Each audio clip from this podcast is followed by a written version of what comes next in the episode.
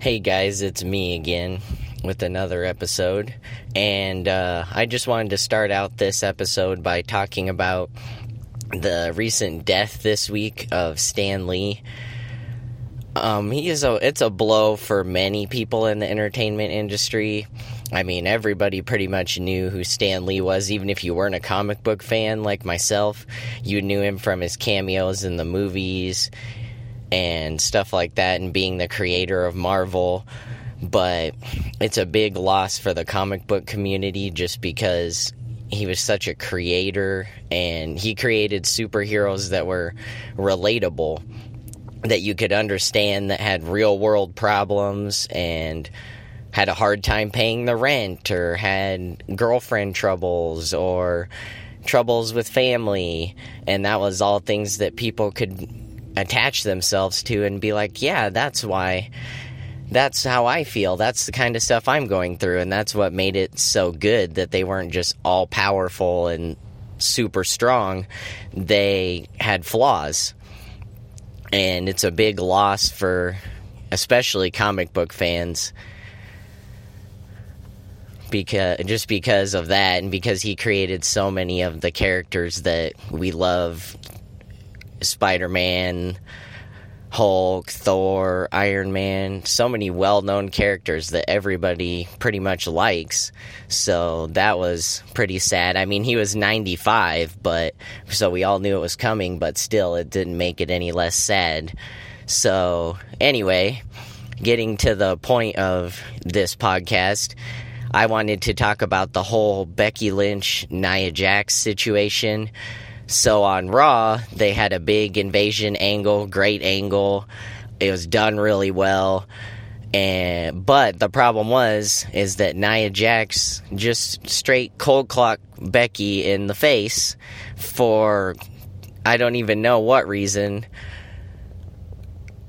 I don't know why she would do that. I don't know. She looked right at her too. It's not like she caught her on accident swinging at somebody else she looked her right in the face and just punched her in the face. And I think that that's fucked up. Like, it wasn't even a complex move. I mean, people can argue that, oh, Seth Rollins and the buckle bomb. Well, at least that's a more complex move than a punch to the face. I mean, how do you hit somebody that hard on accident that you break their face? I mean, I'm not a hater of Nia Jax. I wouldn't say oh, Nia Jax sucks and she should be fired and blah, blah, blah. I think, honestly, she should have spent more time in NXT than she did because apparently she wasn't ready for the main roster because of things like this. And she's hurt people in the past. She hurt Bayley She's. She's kind of dangerous, to be honest with you. I don't know if that's intentional or if that's just inexperience on her part. But this is the woman that you're giving the big push to. And she's out there breaking the biggest star in the company's face. And I'm not even talking about just the men's division or the women's division and all of WWE. Becky Lynch is the biggest star they have right now. And she can't compete because she has a broken face because Nia Jax wanted to be dumb. So the whole thing's just kind of messed up and i hope it's not an orbital bone injury because austin aries had one of those and he was out for like six to eight months. So i hope hope hope hope it's not something ser- really serious like that because i do not want to see them st- strip her of the title or have her vacate it however they want to do it because she's the hottest thing they have going right now. Ever since she turned on Charlotte, it's been all Becky Lynch in this company for a long time now. So I'd be sad to see her out for an injury because she's on the run of her career. She's on like almost a stone cold run, I think, as far as popularity goes. And she's kind of a similar character as well but I did laugh when Ronda was talking about the millennial man and she said skinny jean wearing. And I thought to myself, I said, Ronda, you wear skinny jeans too. Like, every week.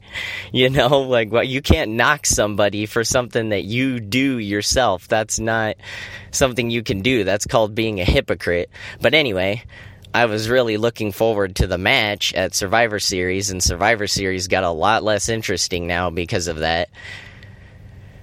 And I think they were going to have a hard time beating NXT, especially at War Games in the first place. But now it's going to be even worse because that match is off the card, and that match is the one everybody was looking forward to because they've been building it and all the promos and the back and forth on Twitter and all that stuff. And now it's off the card, and it's Charlotte versus Ronda, which I mean is okay, but I would have rather seen Becky just because they have such similar styles and everything. I would have rather seen them two go at it instead of Charlotte. I mean, Charlotte's good, but Becky right now is just on top of the company. I do give her props though for continuing the segment with blood everywhere and acting like she owned the place. That was really cool. But that's what I got to say about that. You guys, I'll catch you next time. Later.